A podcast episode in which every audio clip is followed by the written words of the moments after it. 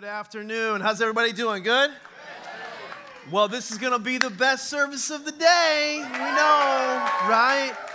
All right, I get to loosen up third service. I get to loosen up. You know what I mean? I can't even say third service. I usually can't even do that. There's all kinds of rules and things I can't say in the first couple services because they're all it's all over the place. Anyway, I just want to uh, welcome you. I also want to welcome all our online viewers. Can we say hello to them? All those guys that are watching as well. And a big for me to you. I know it's already been said, but happy Mother's Day to all the mothers in the house. Happy, happy Mother's Day. I hope it's a yes day. I hope your husbands take care of you and spoil you and let you stay on the couch as long as you want. And you deserve it. You deserve it. I decided what I was going to give my wife for Mother's Day, you know, is that I was going to take her shopping and pretended I enjoyed it. That's my gift.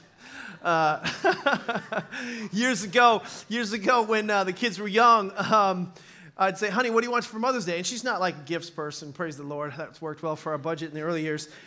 Um, but she'd say, you know what you can do? You can put all the kids in the car and you can travel east for seven hours. And then just turn around and come back, okay? That's all I want. You know, I just want some time. I want some time to myself. And so, how many mothers need a little bit of time to yourself, okay? Yeah. You guys get 10 minute naps. It's on me. Okay, 10 minute naps. That's all you guys need. You guys know it. You know, guys are like, I'll see you tomorrow.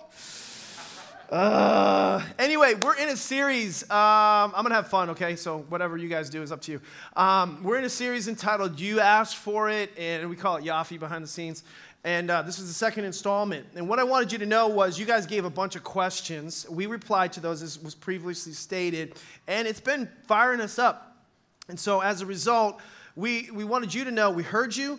Uh, we can't answer all the questions in this series because it would be like 29 years long because there were so many questions, but we did kind of bundle them and package them, and we found some themes. And so we're, it's going to affect some of the series that we have coming up. In fact, one of the overwhelming subjects that came up, uh, believe it or not, this will shock some of you, uh, mothers, plug your ears. It was a sex series, and so uh, we're going to. You guys had a lot of sex questions, and so we're to A couple of guys just woke up. They were like asleep in the back, and they're like, "Honey, take notes." Uh, And so we're going to do a series on that, okay? And some other things that we'll talk about as well. Um, and then we also wanted you to know some of the questions that you asked, we've already answered. We've answered them in a previous You Asked For It series or in other series. And so if you um, are not aware, um, you can go on our website and all of the messages are archived there, series, individual messages and then also you go to YouTube. What I would recommend you do, uh, and over 500 of you regularly feed on YouTube uh, or subscribe to YouTube, um, you can go and subscribe. And if you do on YouTube, then it will just be sent automatically to your email. So you never miss a message, it'll just be sent right to you automatically. And, and then just highlight, you know, some of the questions you guys asked. You asked questions like about the Bible. There were tons of questions about the Bible. We did a whole series on that, asked a bunch, we answered a bunch of those already. Uh, the Problem of God was a series we did. Uh, based on an incredible book. Some of the biggest questions that man has uh, you know, with God. Uh, we dealt with things like hypocrisy. We dealt with things like why, if God's such a good God, why does He allow people to suffer? Like all the classic questions that people have, we dealt with in that series. Uh, kind of, you know, uh, talked about the religions, the major religions of the world. There were a lot of questions about that. Anyway, just want you to know go to YouTube, check it out. It'll help you uh, in a big way. If you get your worship guides out, I'm going to continue the series. I'm going to open up with a little review of last week because it ties into this week. But last week we talked about mental health. How many were here for last week's message on mental health? Okay, awesome, good. Uh, kind of hit a nerve uh, in a good way, I think. Uh, it was kind of uh, sensitive but helpful, I think. And, and um, tried to be, you know, somewhat vulnerable. This is um, an issue that has hit my family personally. Um, I've seen the, the, the, extremes of mental illness. Uh, my father is wrestling a mental illness right now. He has a dementia. Um, we, we, we we saw, you know, one side over here in our family line. I've seen the escape side where suicide was in uh, generations of my mother's side of the family and uh, impacted me in the early years of my life as well. And we kind of talked about that. So if you didn't hear that message, um, basically, we, we basically said that uh, the, the, the enemy's trying to attack you at a thought level. And, and if, he can, if he can get your thoughts, he can get you he can get you. And so the battle uh, is, is between the ears mostly. Um, additionally, what we talked about last week that's kind of a cultural thing for Connect that's important for me to reiterate is we dealt with the stigma of mental illness. What I mean by that is you can have and struggle with um, a physical illness, a disability, a circumstantial problem, and there's um, typically within Christians a, a, a, capacity for compassion with that. But when somebody has a mental illness, there is a cultural feeling like I can't be uh, real, I can't be transparent. Um, so there's a shame about it. And then if we if it is identified, people are weird. People uh, kind of back up and and and and and and and kind of there's a feeling of rejection and things like that. And so what I wanted to say, what I said last week is this is a church where it's okay not to be okay. Can I have a big amen from this third service? It's okay not to be okay because we're all in process. And listen, we're all in some way, shape, or form mentally and emotionally ill because of sin. Sin is a sickness. And so it affects you at a certain level. And so whether whatever that level is, we're all susceptible to it. And so we need to be sensitive to those around us who are wrestling with it. Does that make sense to everybody? So we got to be careful that we're not judgmental. Um, and, and then another point I wanted to make was I talked about a pastor who, um, who is leading a great church in California, West Coast uh, 2,000 member church, um, and he um, had a great message on mental illness. In fact, came back from a, a sabbatical. Everybody thought he was ready to go. Speaks this incredible message, and this is insensitive how fast I'm saying this, but for the sake of time, I'm, I'm moving quickly. Uh, but he preached a message that, you know, if I stole it and preached it here, you would have thought it was way better than the one I preached last week. He, it was really good. But the very next week, he took his own life. And and I just didn't know what to say or do about that. And, and that was something that I was wrestling with. And it's something that honestly I wrestle with lots of subjects for, as it relates to myself from the Bible. Uh, and as it relates to you as I pastor you, in that, and it's, it's like we can hear the word, we can even understand it intellectually in a measure, but we can, if not applied, we can remain unchanged. Um, and, and the Bible is real strong about being hearers of the word, but yes, but also being doers of the word. Does that make sense? And so I just want to say, especially the American church and even the Northeast region, we're so intellectually stimulated. Um, if we just if we just live the messages we already heard, we'd be changed. Sometimes we don't need another message. We just need to lead, we need to live the ones we've already heard. We need to just be, be working. I just want to challenge you as a Christian. The best way I know how is to just bring it up and, and, and find creative ways to say things, but like, let's live the Bible. Let's live it. Can we do that? The Bible says in Matthew 7 24, uh, it, it's not in your notes, but in a nutshell, it says, Anyone who hears these words of mine and puts them into practice. It's that person whose life is built upon the rock. And so we want to have stable foundation, you know, be able to build our life. Um, I love that last song, I Will Build My Life, you know, and, and, and, and, what are you building it on? We should build it on Christ, which leads me to my, my next kind of uh, opener point, okay? And all this hopefully is, is, is you're tracking with and making sense. And this is where I'm going to tie the two messages together. Whether it be mental health or emotional health, last week we talked about mental health, thought life. Today we're going to talk about emotional health, feelings. Feelings. Now, if, if I had a graphic, I would put this up, but I don't. So I, I, need you to use your imaginations. I want you to imagine a chair in your mind right now. You see in a chair, nobody's sitting on it, just a blank chair. And and the chair represents this is this is going to help you with your belief system, but also your focus. The chair represents your will. Your will. It's it's a muscle. It's either the strongest or weakest muscle you have in essence in your soul. Uh, and, and what strengthens that muscle, what makes it uh, uh, flexed the right way is who's sitting on the chair. Okay? And so many people have my, it's, it's me who's on the chair, me who's on the throne of my life, but Christ is the one who needs to be on the throne or on the seat of your life. Does everybody track with me? So now I want you to picture somebody sitting on the chair. The question is, who's sitting on the chair of your life? Who's sitting on the throne of your life? Many people understand that when they become a Christ follower, it comes by we confess with our mouth and believe in our heart that Jesus uh, was raised from the dead, and, and it's with confession that we, you know, we, we, we, we're justified, and it's with, it's with our heart that we believe. Uh, that's what Romans 10, 9, and 10 says. Great. And now we're saved, and now we've got this eternal security and all that. But it's not just come to Christ to be saved, we come to Christ to surrender to Him as Lord. If He's not Lord of all, He's not, if He's not Lord at all. And so, what makes us successful in life is not just saying a sinner's prayer and just waiting for this for, you know, to cross from this life to the next. No, what makes us successful in this life is submitting to, surrendering to Jesus on the throne of our life. That's what lordship is. And so we're in essence, uh, Galatians 2.20, where it's called the crucified life. Galatians 2.20 says, I've been crucified. Well, you haven't been crucified. No, you're not crucified like you got on a cross.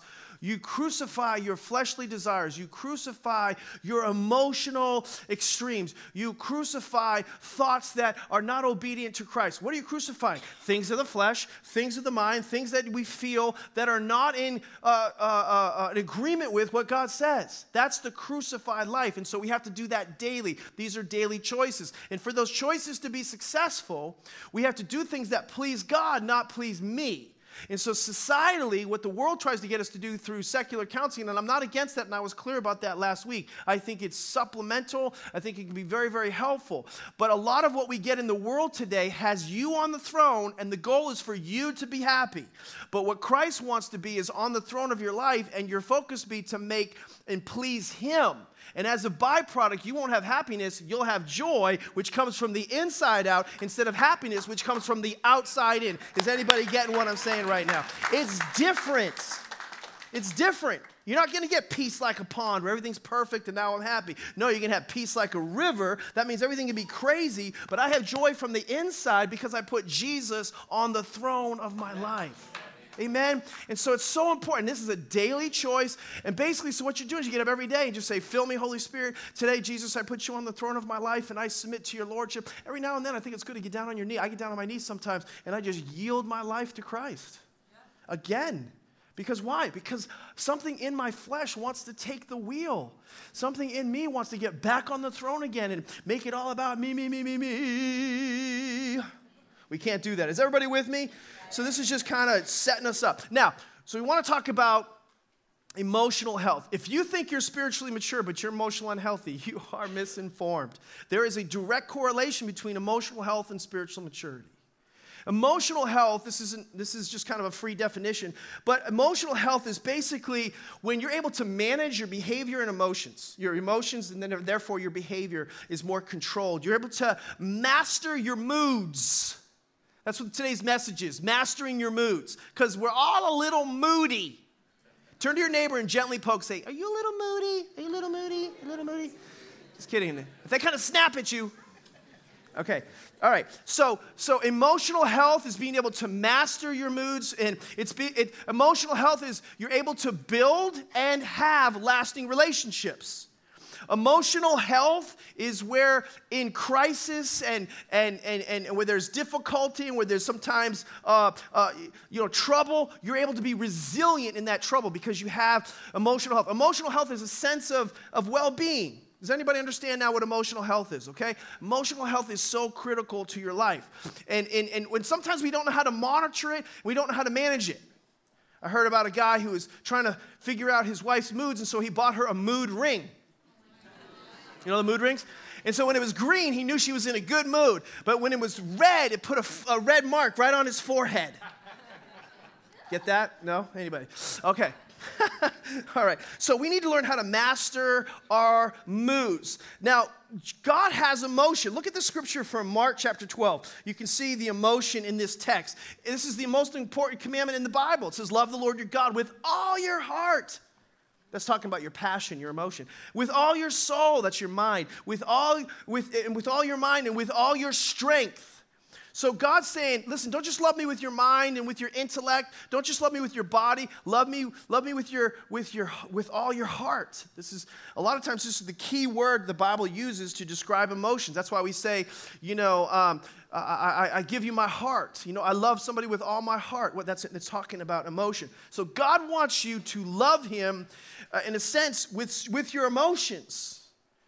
Um, but he doesn't want you to do it just so you feel better or he feels better. He wants you to do it so you get better. Because those emotions are connected to your health if properly uh, channeled, which we'll talk about. So here's your big idea write this down. See, God isn't just focused on you feeling better, He's focused on you getting better. Getting better. All right? So don't misinterpret some of the things I'm going to say about emotion today. God wants you to get better, not just feel better. But we first have to understand emotions. Let me give you three kind of things about emotions. The first one is God has emotions. You can see this all through the Bible. That's how we understand God and get to know God better. You can see that God feels. He feels pain. He feels joy. He feels grief. He, he sometimes has a hatred towards sin. He feels frustration towards his people. Um, and, and, and that's why we feel that way, because we're like him. We were created in, in Genesis 1:26. We were created in His likeness, in His image. Uh, so if we're emotional, guess what? We got that from God, but we sometimes take it too far. God had it. God had it right. The, the next thing is that feelings are a gift from God. Feelings are a gift from God. Now, you may not feel like they're a gift sometimes because they're like, ah, oh, why do I feel this way? But you're always learning from your emotions, or you can learn from your emotions. But if you didn't have emotions, you wouldn't be human. That's what separates us from the monkeys and the penguins is emotions. We, we feel. Now, the third thing is some, there are some, mo, there are some uh, emotions that are extreme, and we have to be careful and even avoid them. The two extremes that we see, the polarity, is sometimes between emotionalism over here, and then we have stoicism over here. Stoicism says feelings are not important. Emotionalism says it's all about feelings. It's all about feelings. You know, and I want to sing a song right now, but I won't. Okay, and so if you know if, if the, the emotional side says if it feels good do it obey your thirst you know do what feels right. This side over here says, listen, no, no, no, no. You don't want to surrender to those. It's about, it's about intellect, it's about volition and all those kind of things. Yet, God has a funny sense of humor, and a lot of times He'll put two different types of people together so they can complement and celebrate each other, but a lot of times we compete over that. And isn't it interesting how when people get married, usually one is the stoic and one is the emotional one? One is the gusher. You know, I gotta talk about it. We just need to talk about it. And then one over here is the stuffer. You know what I mean? Just don't say anything. You know, this is my happy face. This is my sad face. This is my mad face. It's a stuffer. And the stuffer is saying, we don't need to talk about those things. We don't share those kind of things. That's not important. And this and the and the emotionalism person over here is saying, if we don't express ourselves, you're not being true to yourself. You're not you're not authentic. You're not you're not being real. Honey, tell me what's going Now, notice it's usually gender based. You know what I mean? It's we all know that to be true, okay? All right, so these two extremes are common in relationships. Guess what? They're common in the church too. So in the church, you, you can have whole denominations go through these two lenses sometimes. You can have the Stoic kind of denominations over here. There's nothing but the truth and the Word of God. We don't need emotion. I'm happy. I have the joy of the Lord. You know what I mean? No, you don't. You look like you were weaned on a pickle. You know what I mean? And, and emotion is just kind of the caboose, and it's not important in the kingdom. And then over here, it's all about experience. We need to worship, and we need prophetic dance you know, and maybe your denomination, it's like, come on, Jesus, you know, and there's a B3 organ playing, and I don't know what you, I can't believe I just did that live. Okay, uh, help me, Jesus.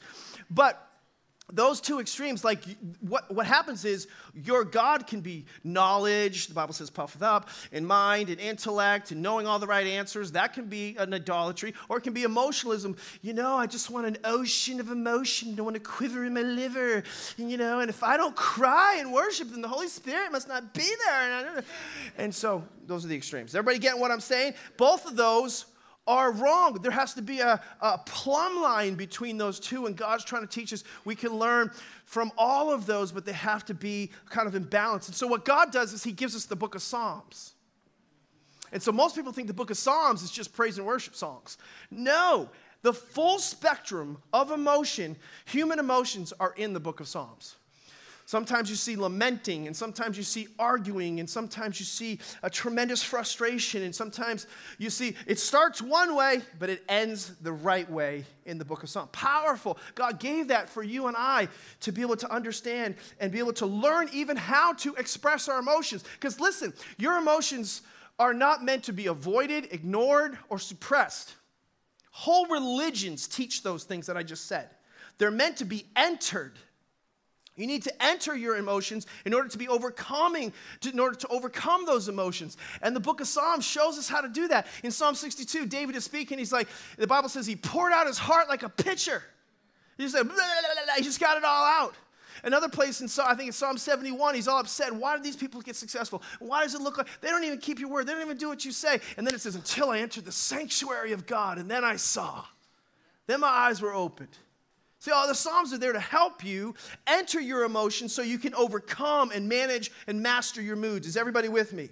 So, how do I deal with how I feel? And why should I even deal with how I feel? Let me give you four reasons why you should deal with how you feel. The first one is because feelings lie to us. Turn to your neighbor and say, This is good so far. I'm really, really enjoying it. We'll see how he does a little bit down the road here. Okay. Feelings are unreliable. If you're relying on feelings, you're gonna have, a, you're gonna have some struggles. A lot of times we say things, or people even advise people and say, hey, just follow your gut, just follow your gut. First of all, you know, if, I, if we follow our gut, we'll probably fall over sometimes. But anyway, that's a physical issue. Uh, but follow your gut. Listen, how many times have you followed that advice or you, you know somebody that followed that advice only to find a little bit later on it just blew up and it didn't work out? And you're like, what? I thought I was positive. I felt it in my, I knew it was the right thing. Well, Proverbs tells us a little bit about this. In Proverbs chapter 14, verse 12, uh, it says, There's a way that seems right to a man. I'm positive. It's just felt this in my gut. It's felt it in my spirit. And it says, but in the end, it leads to death. That doesn't always mean physical death. It could just mean didn't work out, separation, darkness, difficulty. Okay? So listen, your emotions, bottom line, they're not infallible. And just like I said, you don't have to believe every thought that you think, you don't have to accept every feeling you have. You're on the road to emotional health if you have kind of a conviction that every feeling I have, I don't have to accept. Amen. Here's the second second thing. Why do we deal with how we feel so that you won't get manipulated by your feelings? You won't get manipulated by them, okay? And so if you don't control your emotions, your emotions will control you, and if you continue not to control your emotions, get this, other people will control you too. You'll be manipulated. You can be manipulated by last week we talked about three forces that work against us. One is it, there's a war within us. There's your inner your your sinful nature your sinful nature, there's Satan. So your sinful nature is the war within, Satan, the war against you, and then the, the world system, the culture around you. But a lot of times we're manipulated by our own sinful nature. It's lying to us. Because, because again, Christ isn't on the throne today. Self got back on the throne today, and as a result, self is lying to you, and now you're listening to things through the windshield of self, not Christ. Does that make sense? And so you can be manipulated by that. And then if that continues to happen, you can be manipulated by other people. And that's why we do dumb things sometimes. Now, I'm not picking on salesmen because I believe in sales. I'm selling Jesus right now.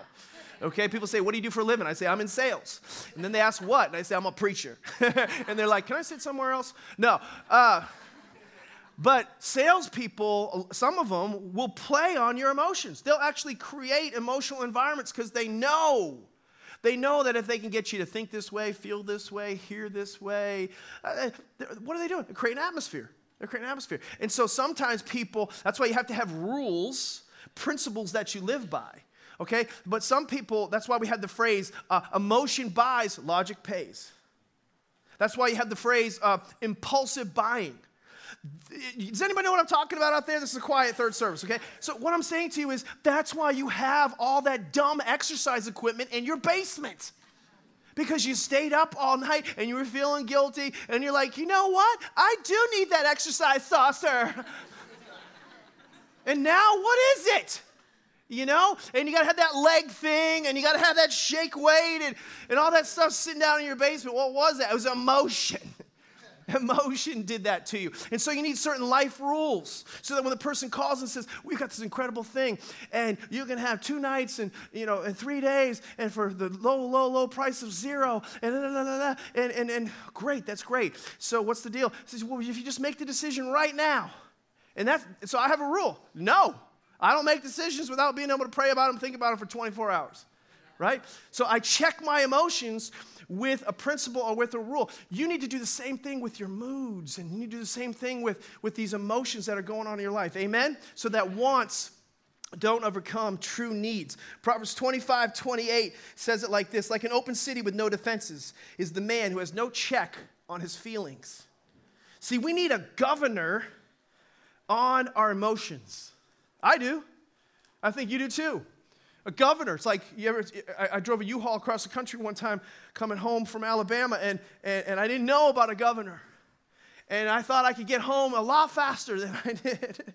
but there was a governor on this engine, and I hated it, right? I hated it sometimes to have that governor. But you know what? Probably kept me from flipping that vehicle over or losing everything that I had and everything I belonged. A governor can save your life if you have a governor, if you have something that will help you master uh, your moods. A person without self control is defenseless as a city with broken down walls. And if you're not careful, if you don't get over it, you can be manipulated by other people, you can be manipulated by your old nature, and these negative emotions, which is Satan's greatest tool, will take you over. It's his greatest tool. Amen? All right, here's another reason. Uh, because we want to please God. Because we want to please God. Now, as a Christian, Again, if Christ is on the throne, we should want to please him. But if I'm on the throne, then listen what happens. My feelings have become my God. That's what happens. Because if I'm on the throne, then every single day it's about me, me, me, me, me, me, me. And that's why you can snap, crackle, pop so easy. Have you ever noticed? See, if you have you on the throne, then you're filled with you. Listen, listen. And so then when you get under pressure, what comes out of you? All those things that you put in it. Pressure, when you come under pressure, when you squeeze toothpaste, what comes out? Toothpaste. Whatever was in it comes out under pressure. But if you have Christ on the throne and you've been submitting your life every day and you've asked the Holy Spirit to fill you every day and you're praying, and you're praying Galatians chapter 5, the fruits of the Spirit, I want to have love, joy, peace. I mean, just those three would change your life and kindness and gentleness and self control and patience. All those, you start praying those things every single day of your life. Then when pressure comes on, you know what comes out of you? Those fruit come out of you. You have control over your emotions. It's a whole different thing. That's what you want every single day. You should want to please God. Here's the fourth thing. Here's I love this particular point too because we want to succeed in life. I want to succeed. I don't want to be unsuccessful. I want to be successful. I don't want I don't I just by the way, I just don't want affluence. I want influence. I think influence should trump affluence in this life. But in order for me to have influence in this life, I have to have self-control. I need to be able to control my emotions. People that can manage their emotions well are more successful in life. They're more influential in life. The number one predictor of success statistically today is your ability to manage your moods. It's, it's EQ over IQ. Now, I'm not saying IQ people aren't very successful. If they're very, very successful, they probably have good EQ too. EQ is emotional quotient, IQ is intelligence quotient. So don't think it's just how smart you are between your ears. It's how are you able to build and have lasting relationships. It's how you're able to be resilient in difficult and troubled times. It's how you're able to manage and monitor and master your moods. How you're able to create in some cases atmosphere and environment for other people to be successful. Police officers are trained in what's called de-escalating skills.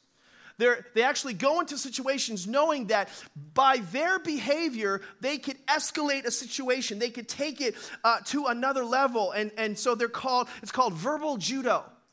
verbal judo. Instead of using anything physical, they use, they're trained to use their words to de escalate the situation. And as a result, they're able to have mastery over difficult situations. And so it's the same way in life. If we're able to master our moods, is everybody with me getting something out of this? Okay? And so you know, because of a lack of self control, you know people or could be people who lost your reputation with someone or something. You know, because of a lack of self control, that sometimes there were missed opportunities, job opportunities, or even people that got fired. Why? Because they lost control of their emotions. You know, there are people who have. Have, have had to deal with permanent decisions that, that can become blessings, but because of emotion, uh, they had an unwanted pregnancy. Emotion can do that. The inability to master your moods can create success or difficulties in life. Is everybody there? 1 Peter chapter 4 verse 2 says, "From now on, now that I'm a Christian, you must live the rest of your earthly lives controlled by God's will and not by human emotions or desires." So, with five minutes and seven seconds, how do I deal with how I feel? Let me give you these three points, okay? Write this down if you're taking notes. Number one, you gotta name the emotion. You gotta name it. You got to be precise, accurate, particular about what is this emotion so that I can overcome it. You cannot manage a vague feeling. So when I was when I was uh, raising my kids, especially when they were younger, uh, I won't mention any names, but I had one boy in my house, and uh, when I was training him, I would be disciplined, and I'd say, "Son, how? What did you? What did you do wrong?" He'd say, "I don't know. I don't know." I, this is just after disciplining him. I say, "I don't know. What do you mean you don't know? How are you how are you going to ever stop what you did if you don't know why you got in trouble? We do the same thing with emotions. We're never going to be able to overcome an emotion if we don't identify what the emotion was, what it is that we're trying to overcome. And so I think sometimes, let me say it this way you're not as, I'm not, you're not as in touch with your emotions as you think you are. and this isn't, you could be an emotional person but not be in touch with your emotions. So don't misinterpret. All the guys are like, I know that. And all the women are like, yeah. No, it can be both sides. You can be very emotional, but not in touch with your emotions. However, I was, I was with a couple of pastors. One of them, you know, he preaches here often. And, and he went to marriage counseling. We, we encourage that amongst our brotherhood just to stay healthy. And when he went there, he, he, the, the counselor was saying, um, How in touch with your emotions do you think you are? And so he was kind of proud. He's like, whoa, you know, people actually say I'm kind of a sensitive man. You know, he was like, I'm kind of sens- I'm kind of a sensitive man. And so he says, okay, well, in essence, the counselor said, we'll see how sensitive you are. Why don't you describe uh, some of the emotions you've experienced, felt, and navigated just this week? Just this week, just the last few days. He's like, um, okay, no problem. Uh, um, yeah. And he just starts fumbling and bumbling. He couldn't name one emotion. Finally, he goes, um, uh, I was really tired this week, you know, and hungry, you know. And the counselor's like, dude, that's not emotion. Those are drives. Those aren't even emotions. And I'm laughing at him, and then all of a sudden I start to think and I have like flashbacks with me and Stacy, and, and, and, and we were in counseling, and, and, the, and, the, and, the, and the counselor was trying to get me to kind of deal with some things in my past, some different experiences that I had, and emotional injuries, and, and he was trying to get me to go back and kind of, I, I felt like regurgitate those and bring them back up again. And, and I can remember getting up in the counselor's face. I'm like, you know, the Bible says, you know, forgetting what is behind and pressing on towards the mark of the prize high. I'm not thinking about that. There's nothing good coming out of my past, nothing good coming out of my behind. And the counselor looked at me and goes, You're messed up. and I went home. My wife's like, You're messed up. I'm always trying to get you to talk about your feelings you know and every now and then i have a problem and i've got this like emotional force field around me and she knows it's, it's like i'm going to say it just because it's third service it's like somebody farted you know what i mean it's just like it's like nobody wants to come near you know you know what i mean when people have that like mood it's like a mood you know it's like a stinky mood you know it's like pepe le pew you know nobody wants to get near you you know, P-U, Pepe Le Pew. And, and, and, and, but yet nobody knows what it is. And nobody wants to like talk about it. So my wife, she'll try to, you know, put her, she'll go in, you know, I want to put a finger on that. Honey, tell me how you're feeling. Like, what's going on? Why don't you talk about it? I'm like, talk about it. I don't want to talk about it. You know, and tell me how you feel. I don't, and I, and I wouldn't know. And, and, I've learned about myself that I can help other people navigate their feelings, their purpose, and the plan of God for their life, but, but sometimes that can be a mask for being able to deal with the things that are going on in my own life. And God wants us to be able to enter uh, that emotional realm and have a conversation with another person. And sometimes that's how we actually can get healed, uh, is through and navigating that with somebody else. So, how do you check yourself? Write this down. What am I really feeling?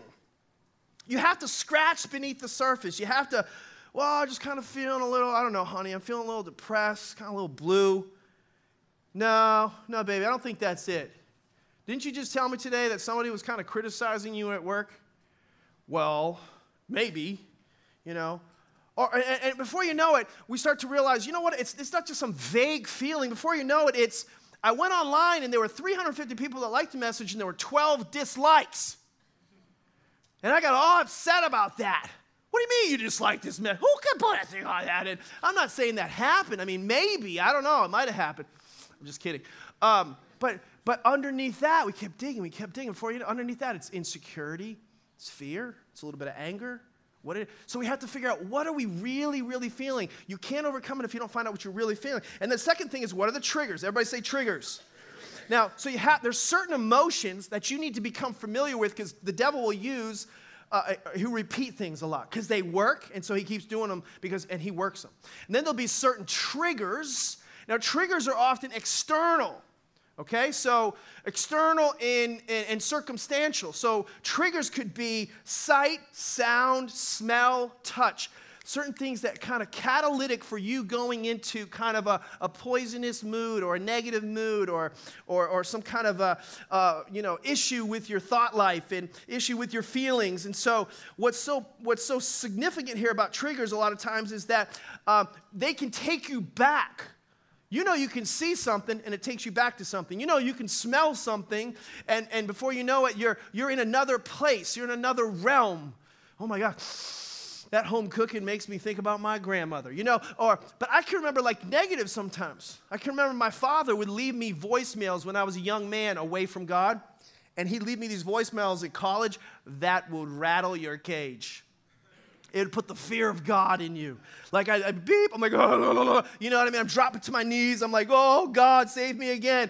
And, and so Years later, grown man, my father leave me a message. This is a little while ago, you know, five, six. He leave me a message, and I'd still have that kind of little bit of fear. And so then I'd go into conversation with my wife, and I'd be like, there'd be like a venting on her, and I'd be a little, I'd be a little angry. Why? Because of something that happened 25 years ago right? It's a trigger. You have to know these triggers to be able to overcome in the emotional realm. So I'm just cueing a few things for you. The triggers are often external and they often deal with sight, sound, touch, smell, things like that. And you want to be able to identify those in order to be overcome overcome those. But if write this down. If you don't talk it out, you can't work it out. If you talk it out, you work it out. If you don't talk it out, you'll take it out on you or someone else.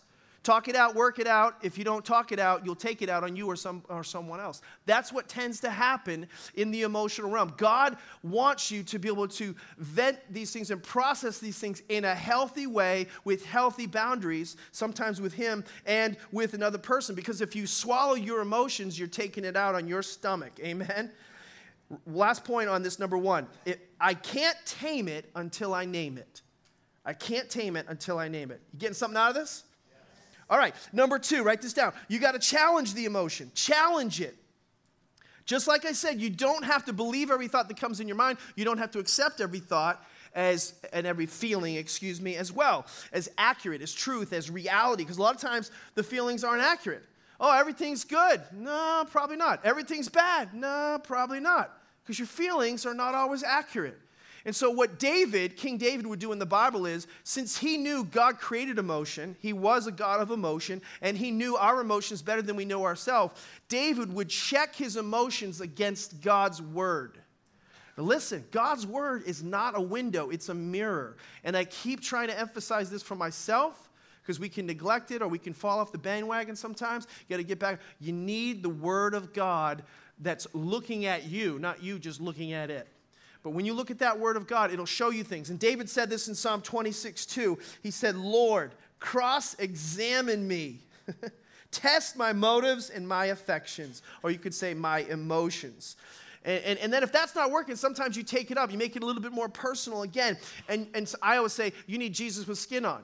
See, sometimes you need a person to help you work it out. Do you have, this is why we emphasize community and connections and, and getting in, in, in, in, a, in a group, is because you need a person that can help you when you're being emotional, that can help you uh, check and, and put a gauge and put sometimes a governor on your feelings. A lot of us don't have that.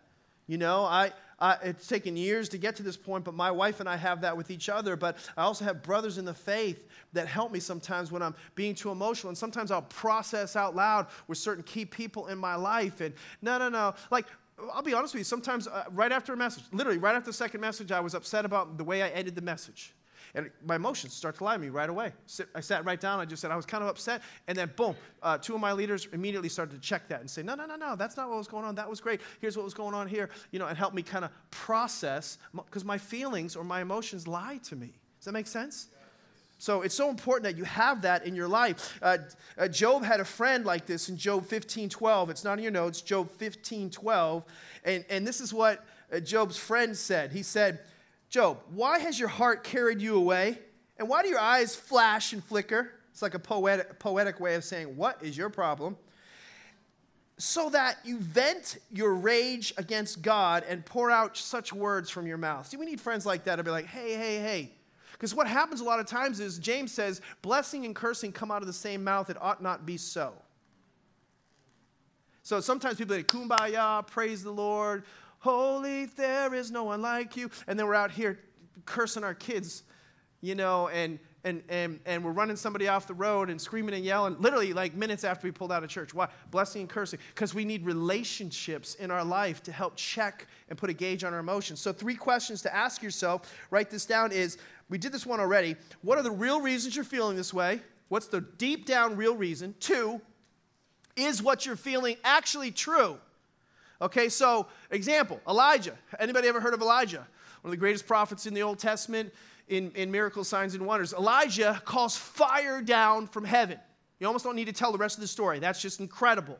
Later, the next day, he's in the desert all by himself. He isolates himself and he's crying out to God God, there's no one in Israel who serves you but me ah, and he pulls out his violin. I'm all by, all by myself. I want to be. And, and God just goes, No, that's not true. You're not the only prophet in Israel who's serving me. And see, it just wasn't even true. So sometimes we got to check our real feelings. We got to see if it's really true. And then lastly, is what I'm thinking, what I'm feeling helpful or hurtful? Now, this is the one I mess up a lot, to be honest with you. This is the one I think some of you mess up a lot. Sometimes it might, we might know our real, real feeling. It might actually be true, but we're not doing something helpful. We're doing something hurtful. Let me give you an example. And this is one that, that, that's commonplace in my house, and my kids know this. We could go out to eat to a restaurant, and we're at a restaurant, and, and I like to go to nice places, okay? Not like super high end, but like I'm not the fast food guy. And so if we're going out to eat, I'm, I'm to treat everybody. I love to treat people. I love to do that. Uh, but I like, I like to have good service, right? And so let's just say we're at a restaurant and the service is really slow. Everybody with me? Like really slow, okay? And so uh, what I'll, I'll start getting agitated.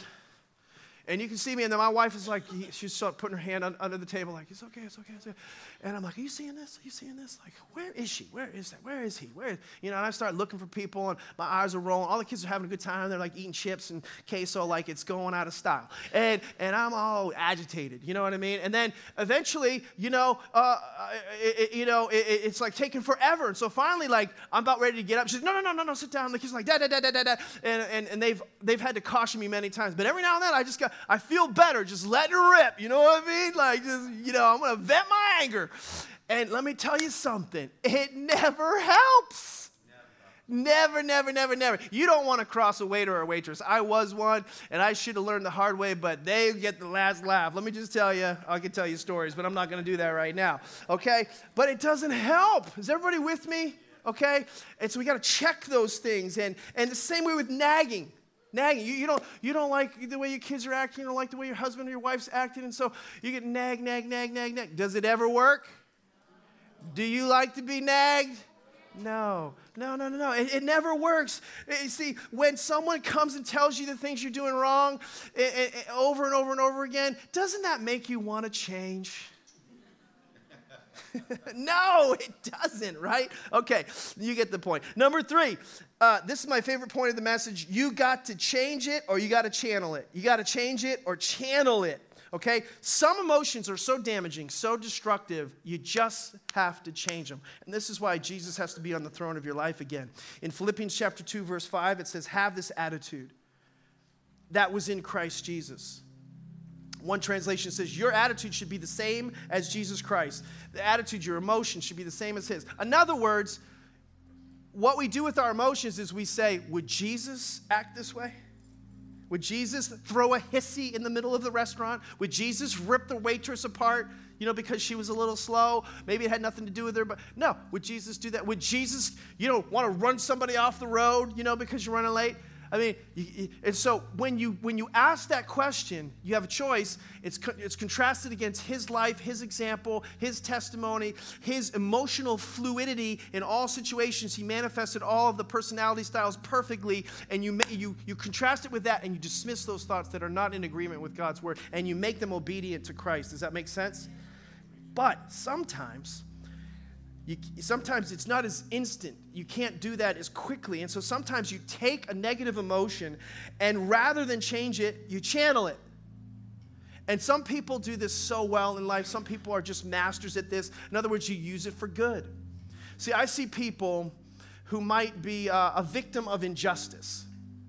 It could be uh, gender discrimination. It could be profiling. It could be, you know, some, some, some, something that it's totally legit that you would be angry, but by being angry uh, because somebody's hurting you doesn't get anything done. And you've seen it and you've watched it many times, and you might have been in those situations many times. But when you have an anger that is channeled in the right direction, it's amazing the capacity you have for potentially social justice if you're channeling it in the right way. Sometimes you can be a champion for something good in spite of something bad that's happened to you. Is everybody tracking with me? And so when you're when you use your anger for selfish benefit, that's sin. When you use your anger for the benefit of others, that's a righteous indignation. Listen, the Bible says be angry and sin not. So anger's not bad. It's it's anger for self that's bad, but anger for others that can be good. If somebody was harming my family or my children or my wife, I'd be angry. And I would do everything I can, and I would vent that anger, and I would channel that anger in the right place to protect them and care for them. In fact, if I, in fact, anger is, is basically advocating for love. If I wasn't angry, I wasn't even loving them. In fact, I would, if I didn't do anything that's apathetic, it's a la- it's pathetic and it's a lack of love. So sometimes it's not the emotion that's the problem, it's how we're channeling the emotion that's the problem. Is everybody with me? See, some of you could do this with some big problems in your life. It's kind of the secret sauce sometimes to life is learning how to channel the things that we don't know what to do with. Like, like as an example, there could be people here listening online, people here that, you know, you wanted to get married, but but your love has been blocked up to this point, I would say to you. And, and so you've decided to put up walls and citadels and, and, create a moat around you and fill it with water and alligators and put a bridge and pull it up and nobody's ever going to get in there so now now so you don't get hurt you pull back the drawbridge and as a result you're not receiving love but you're also not giving love. But see, God wants to take that hurt and that rejection and that love that you're waiting for, and He wants you to channel that love to other people who haven't been loved. It's the same way if you if some people want to have children, they want to have children, and up to this point, their love has been blocked. But God doesn't want you to just be blocked. He wants you to he wants you to spin out of that and continue to find a way. There's 137 million orphans in the world today that need to be loved.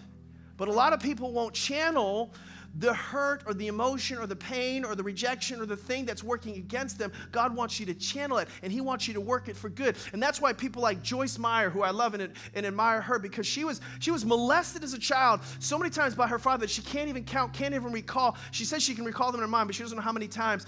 And she decided to not waste the hurt. And a lot of people are wasting their hurt instead of channeling their pain to do something good with what, with what happened to them. You might not be able to change it, but you can channel it. And so, what pain in your life are you experiencing that you are not channeling for good? Because sometimes your greatest pain could become your greatest ministry. Amen. Why don't you stand to your feet? I want to pray for you on Mother's Day. I hope that made sense to some of you guys. With every head bowed, every eye closed. Thank you, God. Be very still. Maybe you're here today and there's emotional pain, maybe even emotional trauma, emotional difficulty. We want you to know it's okay to not be okay. We, we want to be a culture, a place where you can grow and you can be healed, and it's a process, it's a journey. but for those of you who struggle with emotional health and emotional maturity, I just want to encourage you to daily put Christ on the throne of your life and submit. He saved you, but He also saved your emotions. Submit your feelings, your passions, your desires to Jesus Christ on a daily basis and let Him show you the real things that are going on and let Him show you the triggers so you can begin to master your moods, to be able to have success in life, to not be manipulated, to not be lied to, to be able to please God. All these things God wants to show you, and He wants to do a mighty work in your life. And we're going to pray about that in a second.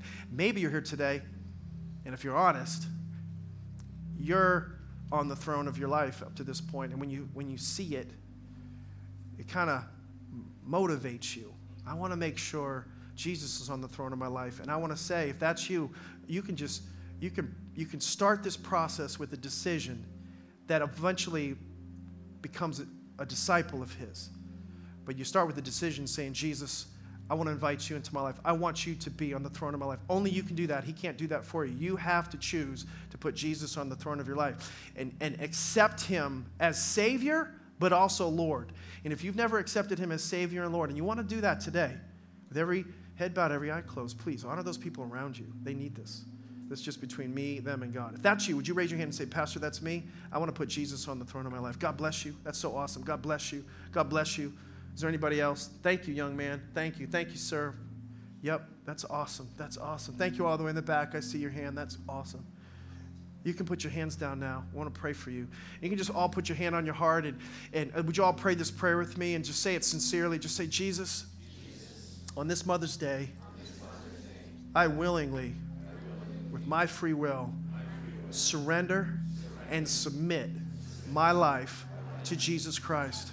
I place you in the highest place. I put you on the throne of my life. And I yield to your spirit.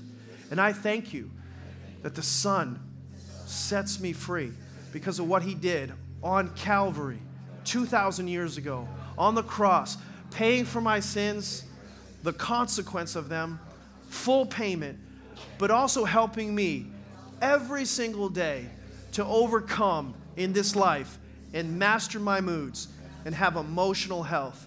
I receive that by faith today in Jesus' mighty, matchless, powerful name. And everybody said, Amen and amen. Come on, let's give the Lord a big hand clap. God bless you. Happy Mother's Day.